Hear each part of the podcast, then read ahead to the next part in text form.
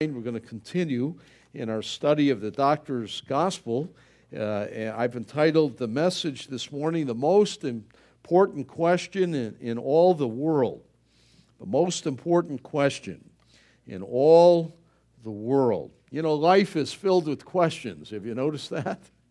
You don't have to have studied Socrates to know his whole method of uh, asking questions uh, to realize that the longer we live and the longer I live, the more questions I seem to have about life and the world. And, uh, you know, a lot of times we, when we're absolutely befuddled by what God is doing in the world, in our lives, in our family, our neighborhood, and our church, you go like, man, I'd like to ask the Lord that question. I'd like to ask the Lord that question. You know, Job did that once. And then finally, when he got the chance, he goes like, mm, "I don't think I'm going to ask any questions." You know, you're God, and I'm certainly not. But uh, I do wonder on some things. You know, as we simply, and not in a rebellious way, but we think about God's governance and His sovereign providence, and why He would uh, uh, allow certain things to take place. Oftentimes, they revolve around the deep hurts that uh, you and I have, and the pain and the loss and disappointments. Oftentimes it's at those that we go like, wow, Lord, I don't know what you're doing. A lot of times it's our broken heart that expresses that. Why would you allow that? You could have stopped that. Uh, and we say that. There's no question that life is filled with questions. And it starts early, does it not? As we spend many years in school, right? Don't, your teachers and mine, I used to, uh, some of them quit teaching after they had me. Miss Woodward, I'm sorry to say, seventh grade English, my stupid question why do we have to study English? We already speak it. Terry put gum on your nose again. You know, that poor lady, first year teaching, and then she quit after that. I often thought, like, I hope that wasn't all, all my fault. There was John Zellner and a few others of us in class. Funny how you remember that, you know. But the, our teachers, right? You're going to have an exam. What's that mean? You're going to have questions. And I've been an instructor, professor, and and uh, used to get, love giving blue book. Anybody know what a blue book exam is? All right, some of you do. Yeah, bring it. To, bring two or three of them. Write every. There'll be a few ex- essay questions. Tell me everything you know and I know what snow is. I'm from Buffalo, so don't try and hoodwink me. You know, this kind of thing. you know, all these questions that, uh, that we have in school. You know, I, I love that story about John F. Kennedy. You know, I, when he, he studied, former President John F. Kennedy, he studied at Harvard. And I maybe have told you this before. I, I read it, and I think it's reliable. He took a class in philosophy. Some of you have done that. You're like, what was that all about? You know. and anyway, his final exam in his philosophy class at Harvard, nonetheless. Here's the exam question uh, Why? Why? There you go. There, you got your blue book, you're ready to go, right? Why? You know, maybe dealing with the phusis or the what is or these high and lofty Greek philosophical. He answered, and this is, this is he answered, why not? And he got an A. And I heard that. I said, you should have went down to the business. I got a refund for that class. I mean, if that's there, there's a question. Well, have you experienced? Have you had the experience where you were working through an exam question? Let's say math, because that's the easiest, right? Most of us are sort of fuzzy and in the fog when we like look at a algebraic question or something in geometry or something in trig. You know, the cosine, cosine and tangent. You're kind of working with your angles and some of you uh, beyond that in upper levels of mathematics, and you go like, holy cow, what's the answer to that question? And some of you, like when you did adding and subtracting, let's go back, man, that's easier to do. You're like, I, I, got my numbers down. That was a real big thing. I got my numbers. Yeah, I know my fractions, you know, this kind of thing. Next year, we go to long division. Still straight, you know, like, oh no, this is going to be like major deal. And they draw the line over it, and they go like, and you're like, oh, what the four, you know, divided by, you know, two, and you're like, oh, what, and, and even more complicated math, and you're sort of in the dark, and then you, finally, when you work through it, you get that aha moment. You know that aha, ah, aha. I sit, and it's like the light shines on. You've had that, right? Some of you are like, uh, what's he talking about? No, you know what? You've had that experience. I've had that. And I like, I think I got the answer right. You know, or it's in, in algebra and all that, and still trying to figure out those brackets and all that, all that that means. In a moment, everything opens and you see in that aha moment. Well, I say all that to say this. The same thing is probably pretty true to our coming to faith in the Lord Jesus Christ. That we have that aha moment. It's not too many people that hear the gospel of Jesus for the first time and uh, come rushing to Christ, confessing their sin, their lostness, and receive Christ the Lord as Savior. That is rare. Now, it happens. I think that's kind of like uh, the parables in, in Matthew 13, where you have the pearl of great price uh, you know, uh, where you stumble on the, uh, the gospel, the treasure in the field, or the pearl of great price. The, uh, you stumble on it, you find the treasure. There are people like that. I've had that. That's really rare in the exception. And God has done, I really believe, a pre evangelism work in their hearts and lives, drawing them to saving faith through the Word of God. Maybe a, a godly teacher, a godly parent, a grandmother, maybe a media, maybe a book, maybe a track in, in that process, and that's the moment of their new birth. But most people, particularly adults, don't have an aha moment. I see who Jesus is. I clearly see the gospel now like I never saw. They don't see it uh, like uh, in, in a second. Uh, there's a process involved. Some it's longer. Think about your own life. Maybe it was a long time in the drawing, God's drawing you to saving faith. Uh, and then finally it was like, I once was blind, but now I, it's like the shackles fell off. I saw that in my own family with my own father, a good dad, good businessman, provider, and, and seven children, all that. Uh, but my father never went to church, didn't want to know anything about it, didn't know anything about it and you try and talk to him, it was like talking to someone who was deaf and blind. And he was spiritually dead and, uh, and could not see it. And my mother loved the Lord, made sure we were in Sunday school, and uh, made Sunday morning important for the gathering together of God's people, that her babies were going to be dedicated and they were going to learn the scriptures and learn about the glory and the love of God found in Christ. And uh, each one of the children, of her children, made a profession of faith. And all the while, my father uh, was, was lost. You know, we come home from church, he'd be, he finally got up late, had his Wheaties, and was out uh, working. He, and, and so on. And he just a few times ever went to church until God opened his heart the last week he lived. Didn't even know he was sick. Answered the prayer of my life. And my father is like, you know, talking about Christ. He's, he was born of a virgin. And it was like completely different understanding. He had that aha moment. I see who Jesus is. And he began in a very baby way, spiritually speaking, uh, to, to come to understand the glory of the cross and the sacrifice that was made for our sin. Well, that's uh, saving faith. Right? Until God opens our hearts in saving faith, and it's His work, it's not yours. Have you come upon that yet? You know, when we experience it, uh, we go like, well, I trusted the Lord. And then as you begin to read your Bible, you discover, no, wait, oh, whoa, wait a minute, something else is going on here. Uh, God opened my heart. I was Lazarus dead. He raised me. The miracle of the new birth, He produced in my heart life and, and gave me repentance and faith. They're the two fruits of regeneration. And God did it. Yes, God did it. He did it all from beginning to end. It's not you and Jesus, me and Jesus. That's why I'm saved. No, uh, not really. No, you will throw all our crowns at His feet. It's all of Him. And God has a calling and election, and it's sure. And who He calls, He saves. And He keeps forever. Our dear friends, and don't we feel badly for them? Those that we think really know Christ have a fear that somehow I'm going to lose it. They have a truncated, uh, they don't have the pure, the real deal stuff. Pray for them. Keep them in the Word because they'll begin to discover wait a minute, God's calling and election is about on every page of Holy Writ.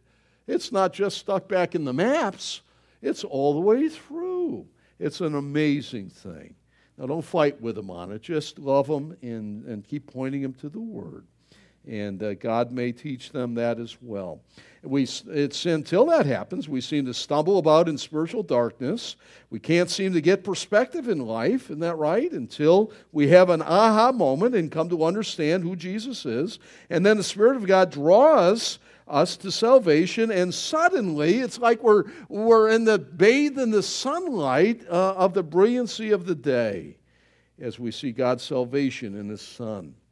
You know, C.S. Lewis writes just about that in his, uh, his uh, autobiography, Surprised by Joy, and when he talks about uh, his coming to the conviction of who Jesus is and uh, he, he and as he's coming along in that, uh, he didn't understand that Jesus was verily God of verily God, that he was the Son of God. And uh, he writes in that, and I quote, he said, I was like more like a man after a long sleep, still lying motionless in bed. You have those moments, right, when you're you know you got to get up you're just starting to come to and you go like oh no another day i love my bed where's my pillow and you know you got to get up and you're sort of like half there you know they do say it takes 20 minutes once you're up uh, before your, your brain is functioning. Did you know that? Some of you like zombies walking. Where's the coffee? You know? And it's sort of like, and, and Lewis is saying, it's sort of like that. It's like I'm, I'm laying in motion, I'm waking up, and all of a sudden I become aware that I'm awake. He said, That's what it was when I came to saving faith in the Lord Jesus Christ, as I came to understand who He is, the Christ, verily God, verily God, and the drawing of the Spirit of God, and He saw Him for who He was. And that's the process. And uh, we ought to know that, that that's very typical, very typical in most of your life. We pass the micro and say, well, that, that was sort of me, you know? And, uh, and we ought to be gracious. Don't forget the pit you were dug from when we, we share the gospel with people. It's like, come on, are you stupid? Can't you figure this out? Don't ever do that. You know, it's not a matter simply of rational, they're spiritually dead. There's a deadness there. And God has to work the work of miracle, of regeneration for them to believe. So just love them, keep, be patient with them, model Christ for them, uh, talk to them about the Scripture, keep pointing them to Jesus, and God, may, and urge them, pray. I would urge you to pray that God open your heart and shows you the wonder of His Son. And uh, that's a good thing to pray when folks are sort of moving toward that newfound faith in Jesus. Wow. Well, in, in, in Luke's Gospel, chapter 9, our verses today are verses 18 to 22. This is a glorious text as we deal with this most important question in the world. There are two insights gleaned as we observe the master teacher, that's the Lord Jesus, giving his students, that's the 12, the disciples, to be a, a mathetes, a disciple, is to be a learner. Uh, he's going to give them a midterm. This is not the final term, this is not the final exam, but the midterm examination in his, uh, his time in teaching them. And I'm reminded we too must answer this question, this all important question, correctly as uh, we deal with this most important question in life. Let, let me just give you a, a, little more by way of internet. Why is this the most important question in all the world? Uh, this, the answer is at least twofold because Jesus is the most important person in all the universe. And the question zeroes in on him. I mean, we're not talking about, you know, Dr. Dr. J and oh, isn't he great? You know, putting a ball, basketball in, or we're not we're not talking about great uh, athletes and or political players or great scientists or great teachers and all that, and, and they all have their place. We realize that. We're talking about the greatest person who's ever lived. And that's why the question that we're going to look at today is the greatest in all the world.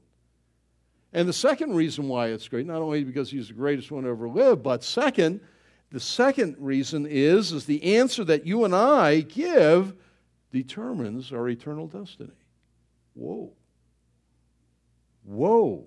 So heaven and hell are actually hanging in the balances in the answer that we give from the heart on this question.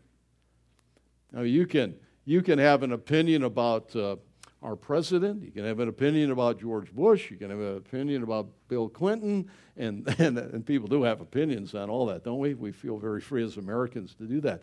And that may mean something, may mean absolutely not. Your opinion of who Jesus is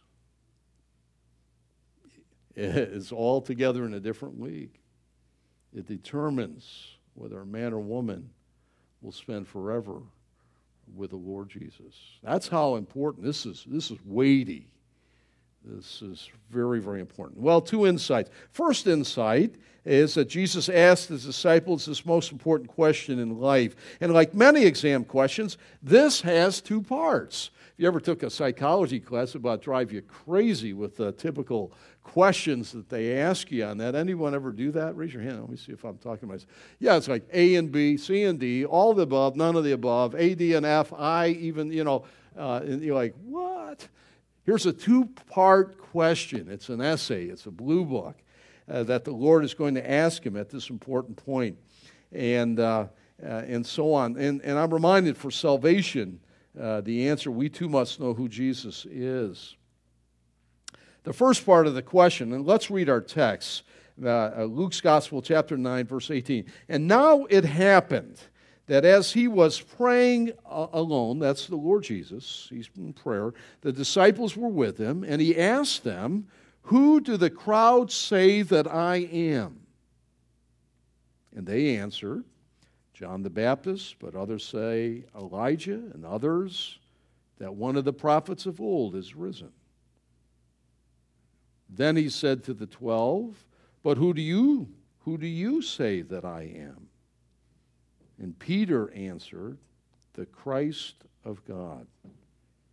And Jesus strictly charged and commanded them to tell this to no one, saying, The Son of Man must suffer many things, and be rejected by the elders and the chief priests and scribes, and be killed, and on the third day be raised.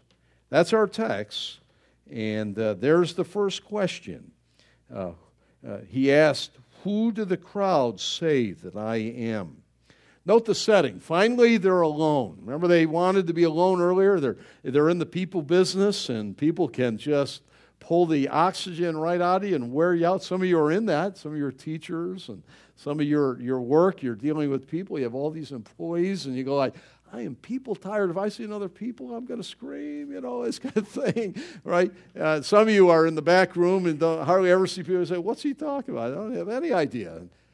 Jesus and his disciple have been immersed with the crowds, and it's just wearing and wearing. And they and they wanted to, Jesus wanted to get them alone. And finally, they're on their way up, way up north to Caesarea Philippi. That's way up north, near Mount Hermon which is the source of the Jordan River, and he wanted to spend time just with the 12 as he continues this training, teaching ministry. And we notice B, that the Lord has been in prayer. Now, that's an amazing thing. That's a whole sermon in itself, the prayer life of Jesus. Maybe you want to study that. Um, listen, if you're saved very long, your life ought to be more and more and more like Jesus. What's that mean? That means prayer ought to uh, be a part of your daily life and increasing and increasing. And you'll never regret it.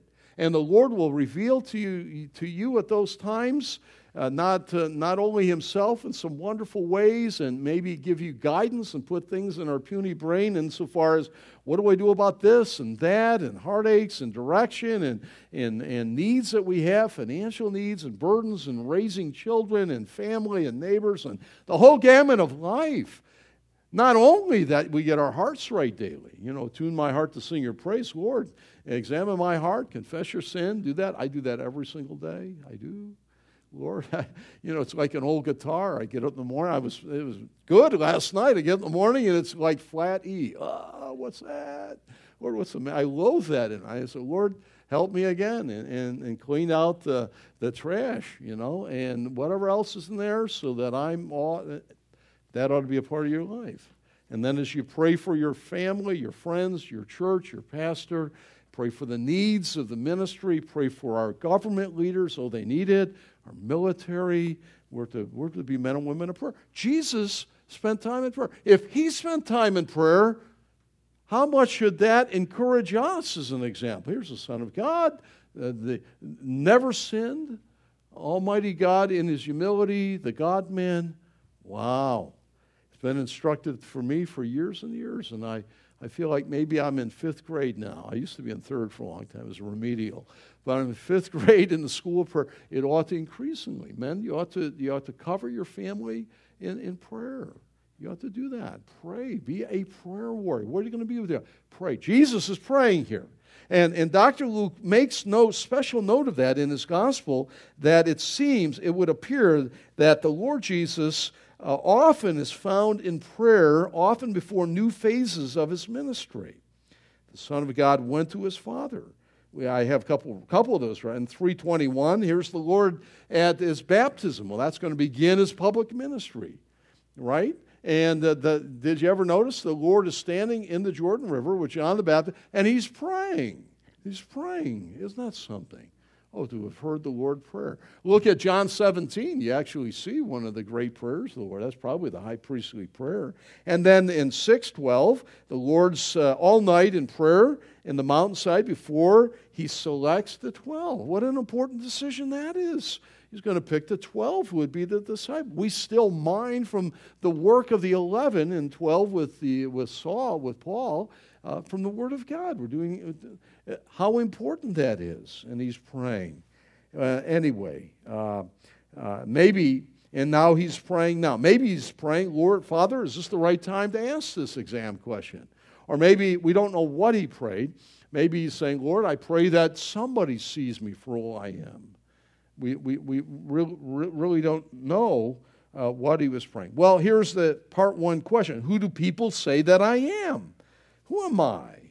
Recently, the 12 have been sent out by Jesus. Remember uh, chapter 9, verse 1 to 6. The, they went out two by two and did that kind of a blitzkrieg ministry, quick speed, went throughout Galilee, preaching the kingdom of Christ, the kingdom of God. And, and so they had plenty of time to be with people. And no doubt they heard a lot of the public opinion. So he's really asking, what's the word on the street? What's the word on the street about me? What are people saying? What are people saying? Listen, let me, let me get in before I forget. It's a great way to turn conversations to the things of the Lord. You know that? You, I used to watch my father in law do this so very well, Faithy's dad. Uh, great, great and godly man, now in heaven these 11 years, businessman I used to watch him. I'd go with him on certain business appointments. How he would turn a conversation about business and all of that to spiritual things. And here I was, a college student, a, a divinity student, and I used to watch Pop do this in his beautiful, beautiful simplicity and his love. And oftentimes, if it was an appointment I went with, I'd see him end with prayer. Do you mind if we have a word of prayer before I go? And, he, and these people, like, I knew they were thinking, I've never met anybody like this. He looked completely harmless, and the Lord worked, and they like, of all me. And he would pray that God would open their heart, he'd pray for their business, and they were like hugging him before he left. I'm like, that's amazing how he turned the discussion on day-to-day life and all that kind of thing to spiritual thing. Now you need to learn to do that. Don't be afraid to do that. And here's one of the great ways to do that Uh, as you're having conversation. Jerry mentioned it a few weeks ago in the office by the water cooler. Ask people what they think about Jesus. Who do you guys think Jesus is? That, I mean, that's a pretty rare question. I bet a lot of people have never been asked that. And people have all sorts of ideas about that. And that's a good way to allow, to begin to turn it to spiritual things, put the focus on the Lord Jesus Christ with a hope that, that as you plant the seed of the wonder of Christ, people will come to saving faith in Jesus. It's a, it's a tremendous example from the Lord. So he's asking, What's the word on the street? Who do people say that I am? And as always, multiple answers are given. It, it's, uh, it's an amazing thing, right? Here, Luke is going to give us at least three. Uh, Matthew, in his parallel account, it's a lengthier account of this occasion. He also includes Jeremiah. But uh, they say, well, people are saying you're John the Baptist. You, can see them writing in their essay book on the exam point, John the Baptist. Well, why is that? that? Well, a lot of people had not met John, but they saw John. I mean, they had not seen John, but they heard about John.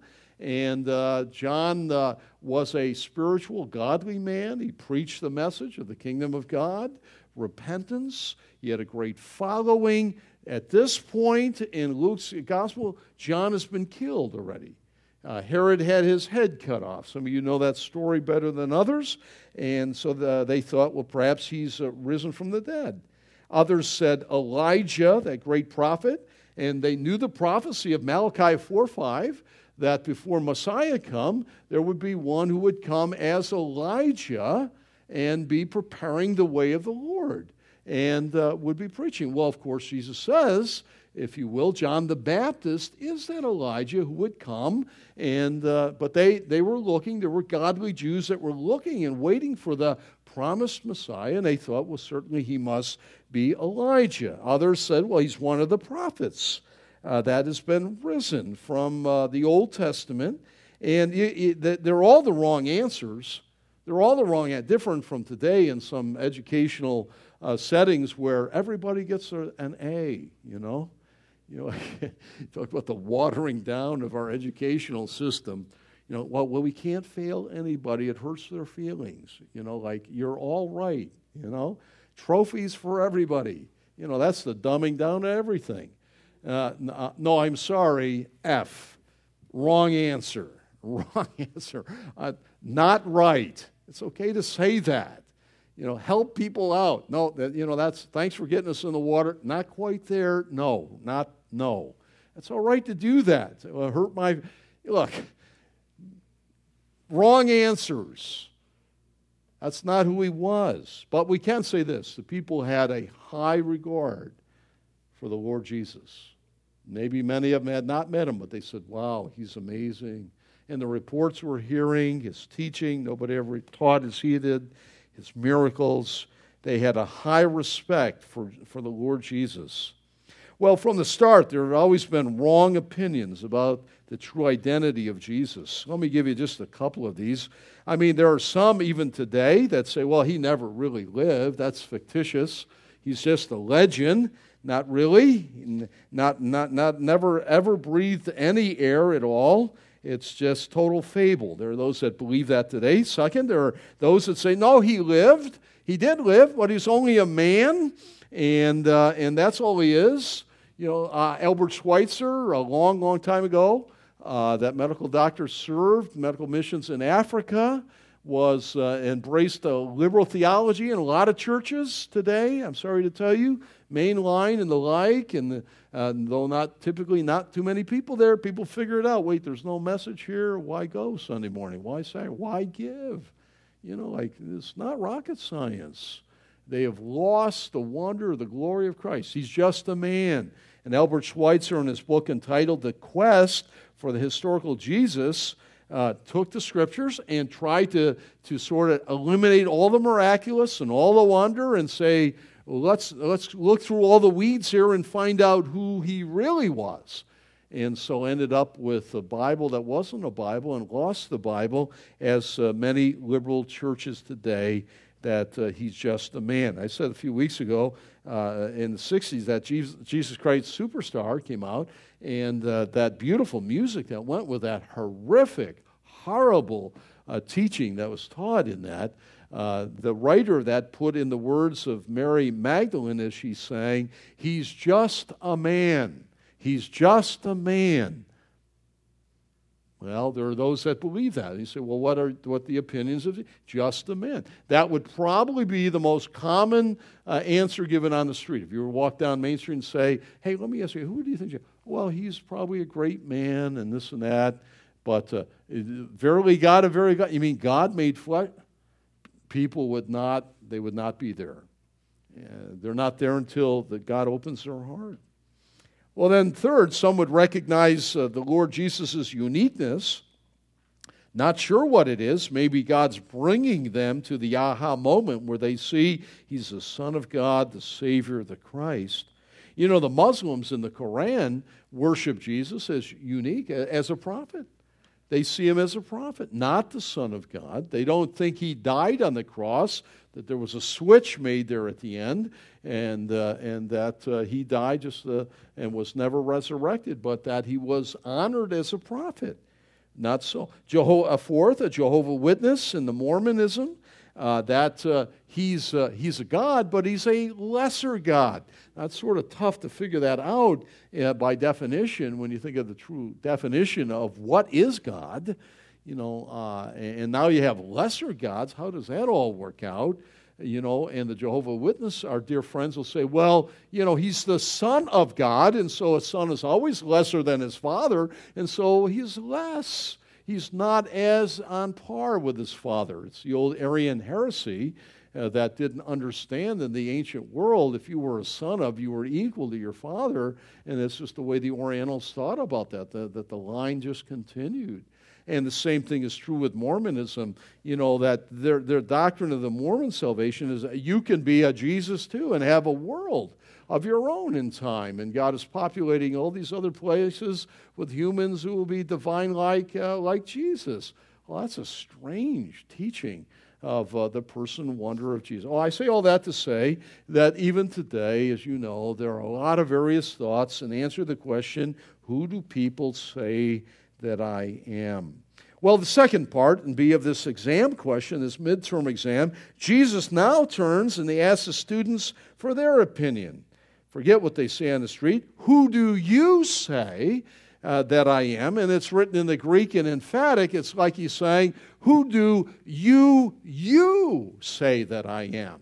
I mean, he's really driving the point home. And uh, this is all important, isn't it? Because really, it does matter, but in a different venue, what, uh, what other people think. It really matters what you and you and you and you and what I think who Jesus is. You know, you're not saved if your mother was godly and she had the right view of Jesus.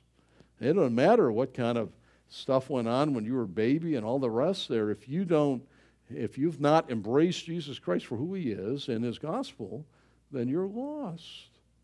And so he's going, he's turned it now, it's part two of this exam question, and it gives them a chance to fill in their blue book uh, on this all important matter that they might uh, come to understand who he is. Now, Peter, don't you love Peter?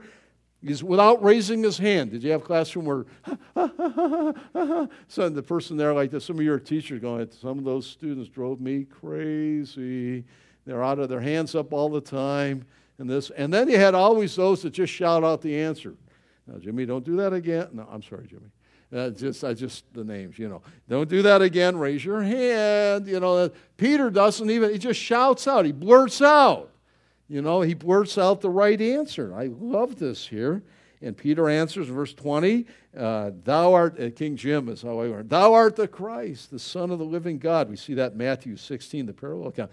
You're the Christ. You're the Messiah. You're the one sent of God the Father. Peter shouts it out. Suddenly, it's an aha moment for Peter. He saw who the living Lord was. You might say that the very Son of God was asking someone to declare his true identity, and that all the universe stopped, the angels, and watched this to see if, if his identity as the glorious Son of God was being recognized in his humility there in Galilee on that day. And Peter, don't you love Peter, right? I love Peter. Peter relate, people relate to Peter. He's always goofing up. He's got a motor mouth problem, says things he shouldn't. We'll see in a few weeks on the Mount of Transfer. Peter, not knowing what he said, said, Have you ever had that problem? your mouth is in gear before your brain, right? Like I'm talking away. I'm hoping I'm going to land on something substantive here, but I'll just keep talking. Pastors have that. We, are given to the gift of talking, and we always feel better about getting uh, getting out. Right, Jim? You guys know. we, will get it out here, you know. And that's Peter. We love Peter, and we can relate to Peter uh, so very, very often. Lord, I'll never forsake you. I'll never deny you. Then within the whole that very day, three times. I don't even know the man. Oh, man. And the Lord restores him after. Isn't that great? We have, what's easier to relate to Peter than Paul. Don't you? you have to admit that. I'm, absolutely. Holy cow, the Apostle Paul. He walks like 10 feet off the sidewalk. You ever see that soap uh, commercial where people walking down the sidewalk like 10 feet up there? Like, like I, I, don't know if they had a good shower or something. I, I forgot the point of the commercial, but it's sort of like Peter's walking down with us, but there's Paul up there. And uh, anyway, he gets a star for this day. I mean, the first part here, anyway. Because uh, if he had stopped right there, that would have been very good, Peter. Man, we're proud of you. And, and so on. Well, look at Matthew's account in A uh, tells us event uh, that uh, after he confessed Christ's identity, Jesus blesses him. He, Blessed are you, Simon Barjona. His name was Simon. His name was changed to Peter, the rock, that Jesus changed it. Barjona means son of Jonah or son. Uh, uh, uh, flesh and blood has not revealed this to you, this confession, but my Father in heaven has revealed it. I mean, it's a revelation of God. You see, it was more than inductive search and study and people do that with the Word, and you do that with the Word, maybe prior. So, but God must do the miraculous, and the Spirit of God reveal to you the truth and the identity through the Word. Faith comes by hearing, hearing the Word of God, so that you would confess the true identity of Jesus. And that's what Jesus is saying here. Blessed are you, Peter. You got it right. VG, very good. A plus, extra credit. Well done. And that's how every one of us come to know Christ through the revelation, the Spirit of God in our heart. You see, be the Christ, what do you mean? You are the Christ. The Christ means, now, can I say, that's not his last name. You know, we don't live in such a biblical, uh, literate society anymore. Some people think Jesus Christ, that's his last name. I Latin Zabolski, Terry's Jesus Christ. Is that, no, that's not. It's a title. It's a title. He's the great anointed one. It's the word Messiah, Mashiach in the Hebrew. In the Greek, it's, uh, it's Christos, the anointing. And in the ancient day, they would anoint the, the prophets and the priests and the kings. They pour oil. It's strange for us Americans where, you know, we live in a democracy, a Republican form of government, you know, uh, representatives and, and presidents and, and representatives, all that. And, and kings seem so strange. And the Old Testament prophet and the anointing of the head with oil, it simply meant that they were God's special vessel. And all the way through that, as they did that, through the Old Testament, the exhortation, looking for God's final, greatest uh, anointed one, the seed of the woman that, that, that uh, was uh, first announced in Genesis 3.15 in the proto-evangelium, the first announcement of the gospel that there would be a seed there at the, uh, the, the judgment of Adam and Eve when they first sinned. And then all the way through, and it narrows down the line that there would be one that would become the anointed, the anointed one. And that's the Lord Jesus. And Peter had seen all that the Lord had done his authority over the creation, over the demons, over death, over disease. We've looked at a lot of those. And now the Spirit of God gave that aha moment. You're, you're the Christ. Wow. Wow. Amazing. Wonderful. Now the disciples know who Jesus is. And now he can begin to instruct them in his work. Now, this is like this, and how different from us. You know, it's like uh, when you're, let's go back to that math class, you're studying your math and you finally get this down. I can do long division now, right? And you're like, eh, that's great and that neat. Know, let's have a party now. You know, like students like to have parties, right? Can we, can we bring cupcakes in? Can we have pizza? How about donuts? You know, can, and can we celebrate? I notice here uh, in this, and we talk about two insights gleaned from the master teacher in this midterm exam, there's no time for a party. There's no uh, school's out for summer. Don't you love summer? We all love summer because we still like, hey, we're out of school today and get excited. I've been in school in years. I still get excited that there's no school, you know, kind of a thing. No break here. It's like the chapter finishes. Remember in algebra, you, okay, you got that down? Next chapter. He goes right to it. Now that they got his identity down, now they knew who he was clearly, now he begins to unfold his mission. You see, he couldn't rightfully unfold the mission until they really knew who he was. You see that? That's exactly what happens. And that's why I say the second insight is that Jesus now opens a brand, the next chapter, a brand new chapter of instruction. And he unfolds for, for his students his mission. He's like a teacher moving on to the next chapter. I remember in math sometimes we said, Do we have to remember this stuff now that we've got to examine this chapter? And we're going on to something brand new, you know? going to do probabilities. Remember that's what we do. We're going to do probabilities now. And uh, do we have to? Yes, it's building blocks. You know, it's like language study. You know, like okay, I got this down. Some of you took foreign language, know, and you leave a certain area. Now you move to a. Now we're going to go to participles. And do we have to remember that? Yes. They're building blocks here. Like, I don't know if I can remember that. Keep reviewing, right? Now he's going to build. You know who I am. You got that right.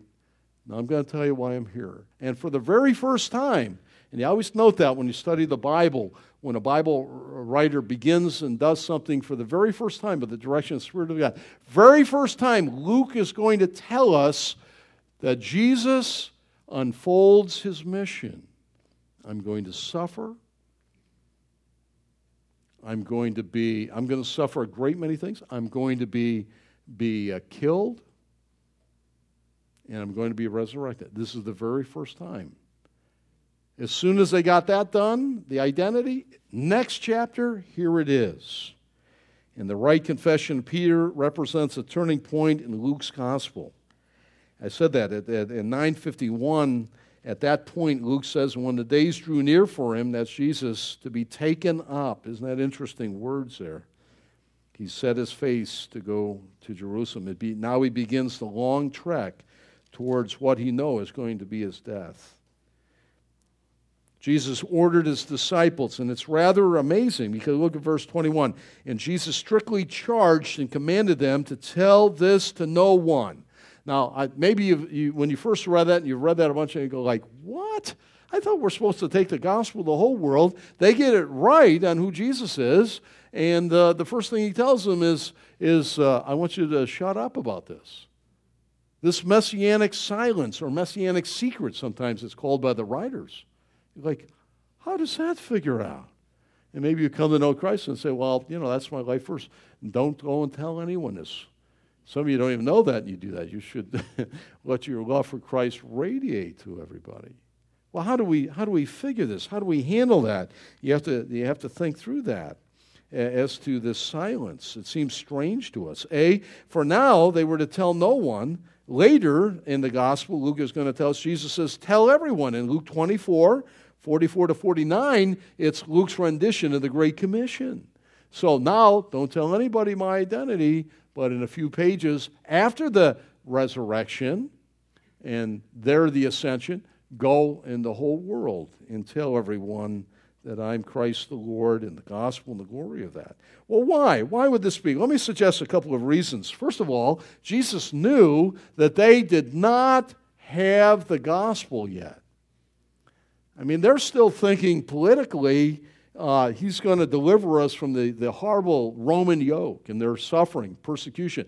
And they rob the people through oppressive taxes. We talk about our taxes and all that, like, oh, if we pay any more money in taxes, it's nothing like what the Romans would extract you know, and it was a burden to the people. You know, talk about occupiers, and they thought Messiah was going to be the great political deliverer. He was going to give, he was going to give Caesar a kick in the pants and throw all the Roman legions out, and, and we are going to be, uh, they were thinking only political terms.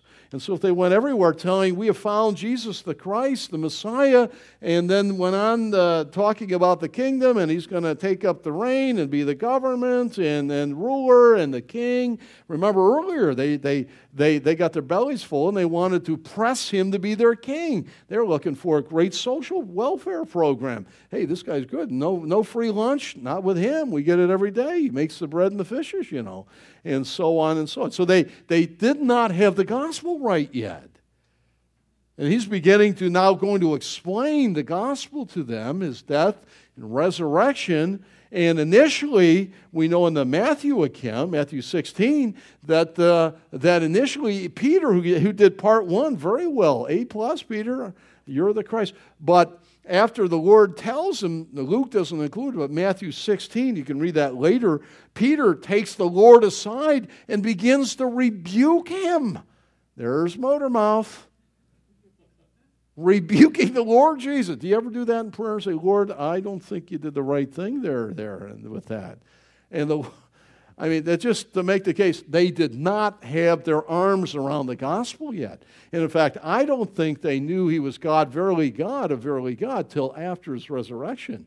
So they, eh, they had a truncated, they had a small uh, uh, beginning understandings. And so if they went out and heralded, uh, that, that would not be the right message that you and I now know completely and utterly from the Word of God this side of the empty tomb the ascension and so on. Let me give you a second reason why I think he, this uh, messianic silence, the, that the Lord Jesus was operating under, I have foreordained from eternity past, a timetable.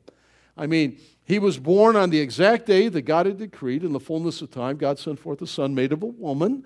It was not an accident. God didn't say, Well, I didn't know Jesus was going to be born on that day. He knew it was exactly the right day, in the right city, in the right woman, the right place, and all of that kind of thing. And his whole life was laid out according to it. And I take great comfort in that, and so should you, that the steps of a good man are ordered by the Lord. They're ordered by the Lord. And David says in, in Psalm 38, uh, The Lord will fulfill his purpose for me. It's not a general purpose. God has given you gifts and abilities. He's given us life. He's allowed us to live at this point in time to be a blessing 20 centuries of church history. And here we are at this point, running the race, the baton of the gospel. Need to pass it on if Jesus should tarry. And Jesus' life was exactly the same. Do you know that his death and all that was ordained from eternity past on the day of it?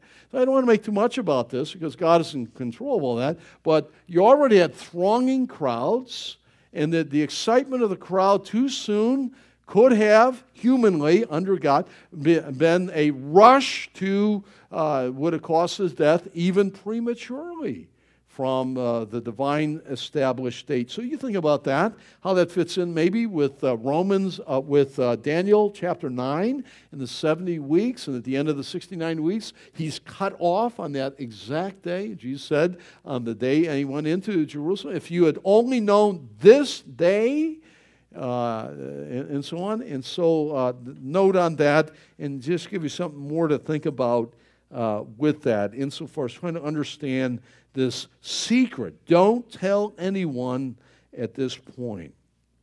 Well, now, too, for the very first time, Jesus tells of his coming suffering, his rejection, his death, and his resurrection. And notice the word, and circle it if you need. The Son of Man must, must is the key word there. It was a divine necessity. It wasn't an accident. It wasn't Jesus, some political uh, teacher, and got run over by the crowd, and oh, what a shame.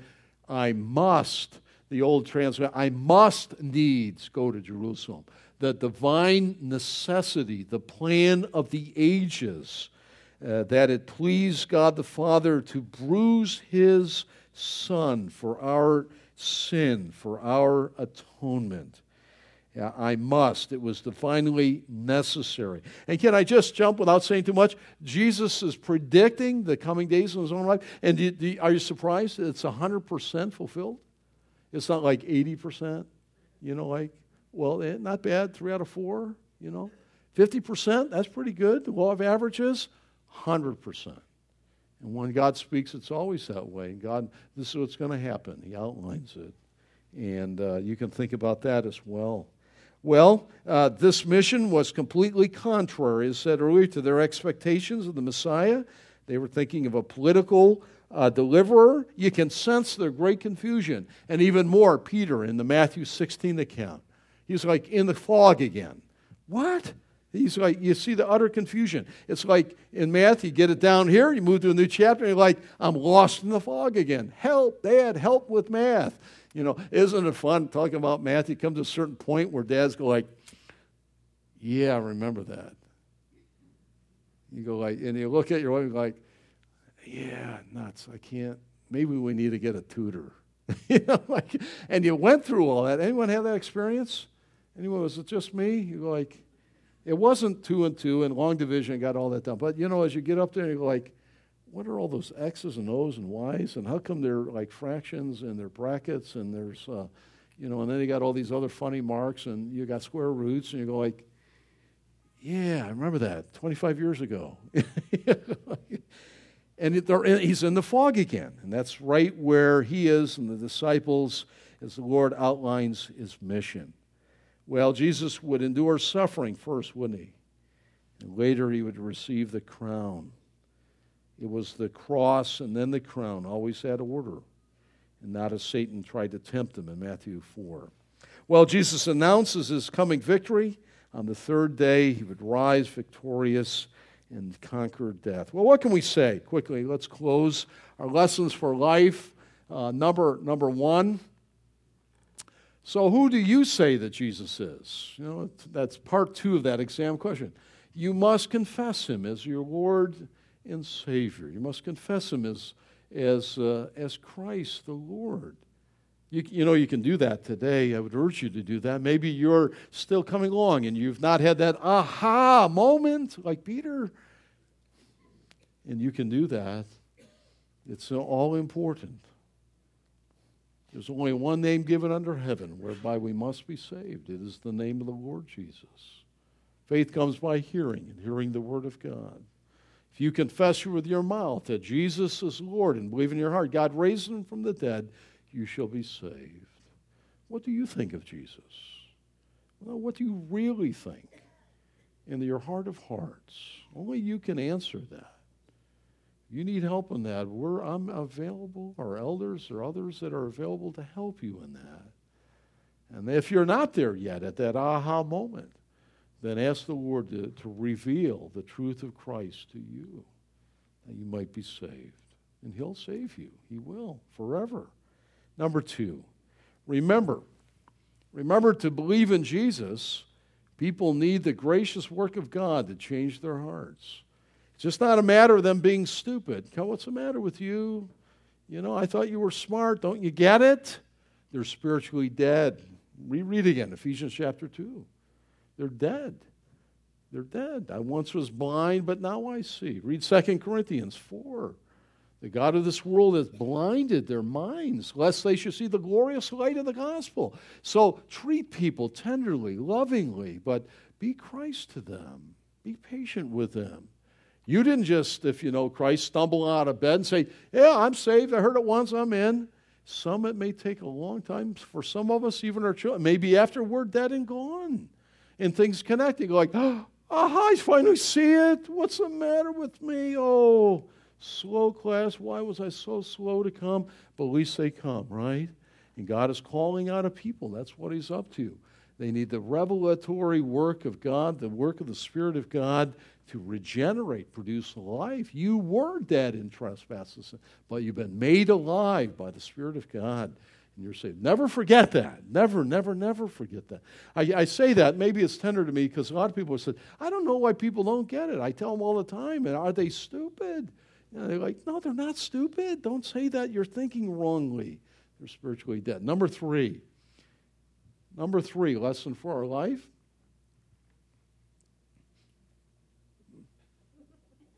It's coming. Two, one, two, three. There it is. Do, do like Jesus did. I said this earlier. In attempting to turn a conversation to spiritual things, ask what they think about Jesus. Who do you think Jesus is? You know, you're asking for their opinion. You're not saying, well, you're not preaching at them and you're not down their throat, but you're inviting them to open their heart and tell you where they are in their thoughts of Christ. It's a great way to turn a conversation. Would you try that maybe this week? Would you try that? Maybe someone you're having lunch with, or someone at the Y, or someone at, at Burger King, right? You know, you're waiting drive through to get your, uh, your Big Mac at McDonald's, and they hand it to you and say, Hey, I want a question. My pastor asked me to ask. I want to do this. is my homework. Who do you think Jesus is? You know, I, that's a good way to do it. I'm giving you that assignment. So I have to ask a question. My pastor asked me to ask, and I want to ask you, you know. Ask and see what they say on that you know, people are more open, I've discovered, much more open to talking about it uh, than we are as Christians to be salt and light and willing to move in, into people's hearts and lives, talking to them about spirit. Who do you turn, learn to turn that conversation? Very important. Number four, Know that Christianity is not reciting a creed. There are a lot of creedal churches, and certainly we have a strong doctrinal statement, and these things are, are wonderful, wonderful, wonderful. There's no question. But that's not the sum total of it. Christianity is a relationship with a person, it is with the Lord Jesus Christ. You receive the Lord as your Savior. He becomes a friend that sticketh closer than a brother. It's a relationship with Him. It's not bending the knees for point standing, the liturgy, the doctrines, and you can memorize that and, and spend forever in hell. And they're good. I mean, good doctrine is great in this place. It's the foundation. It's the it's the faith once delivered. It's all important. But don't stop there. It's a relationship with a person. It's knowing Christ. Who do you say that I am? It's that person relationship. Number five at last. Like Jesus asked for us as Christians, it uh, often is the cross and later the crown. First, uh, we live in a world that's no friend of grace and we suffer. I mean, I know what it is to suffer uh, for the cause of Christ in my family and uh, in community and uh, in a lot of ways. And uh, there's a suffering. We don't reign now, the crown is later. But today is a day that it may involve more suffering for some of us than others. The church around the world, there are churches suffering today. There are, there are more Christians being martyred today for Christ. Just because it hasn't come to visit us in our little corner of the world here with physical harm and death doesn't mean it's not going on. It's probably worse today and in the last hundred years than it's ever been. We need to pray for the church around the world, for fellow sisters and brothers in Christ that suffer. But we suffer today. It's the pattern of Jesus the cross, suffering, and then the crown. And it's always that order. Well, how'd you do on the midterm? You're glad that's done. It's not the final exam yet. You say, well, school's out for summer. Hooray, let's go down to the shore, right? Some of you might be going this week with a holiday and coming up next Monday and, and all that. Bless the Lord. You know, he's such a, he's, he is the excellent teacher. And I love him so. Let's stand and be dismissed with a word of prayer. Father, thank you so much for the word of God. And thank you, Lord, for the special day. And, and may these words uh, reach deeply into our hearts, save any that are lost, edify your people, use us for our ministry. And as we scatter, make us a blessing to all that we should meet. And we love you so. Bring us back together again next Sunday. In Jesus' special name, amen. Good day, everybody. God bless you.